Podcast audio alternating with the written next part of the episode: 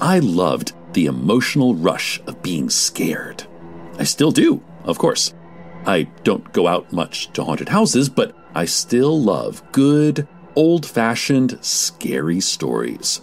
Listener discretion is advised.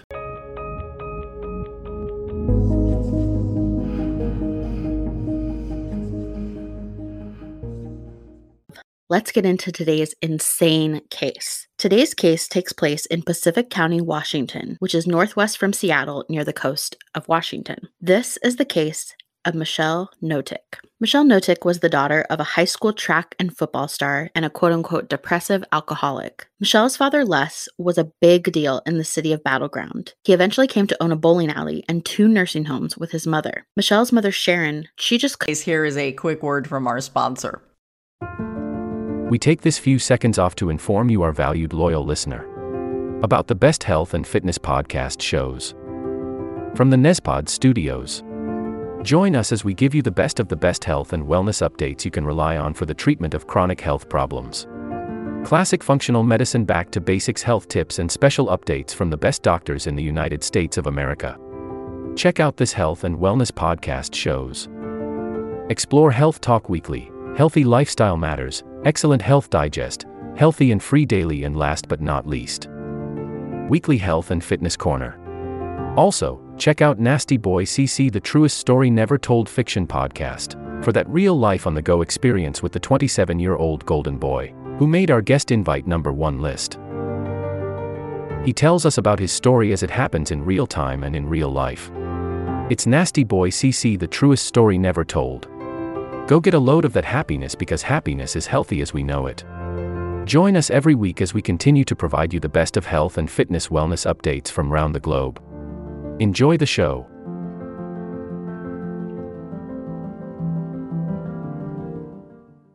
body and where he disposed of Kathy's remains. He didn't admit to anything else with Kathy and Ron, and he didn't throw Shelley under the bus. But Dave would also confess to murdering Shane. Quote, Shane's in the ocean, end quote, is what he told them. He said they fought over a gun and it went off, and he claimed that he was too scared to call police. But Nikki had a different story. Shane had hidden three Polaroids of Kathy inside a teddy bear.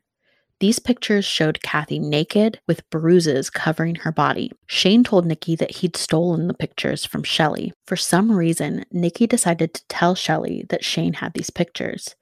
She felt guilty every day for ratting him out. Dave confronted Shane about the photos, but they were never found. In February of 1995, Dave admitted to shooting Shane in the back of his head with a 22 caliber gun. He then burned Shane's body, took the ashes and dumped them into the ocean at Washaway Beach. He buried the gun used to kill Shane, then burned it, and when the entirety of the gun didn't burn, he hid it in the house. In February 2004, Dave pled guilty to second degree murder for Shane and also pled guilty to unlawful disposal of human remains and rendering criminal assistance. He wouldn't testify against Shelley. Unfortunately, prosecutors couldn't make first degree murder charges stick for Shelley. It was a no body homicide for Kathy, and they couldn't definitively determine Ron's cause of death. So on June 18, 2004, Michelle entered an Alford plea. In her Alford plea, she would receive 13.5 years for the murder of Kathy and 8.5 years for the manslaughter of Ron. But at Shelley's sentencing, she continued to point fingers at everyone else. She, of course, took no responsibility for her actions. And because of that, the judge. This will conclude the episode. Thanks for tuning in. If you like what you hear, please leave a comment and subscribe. Thank you.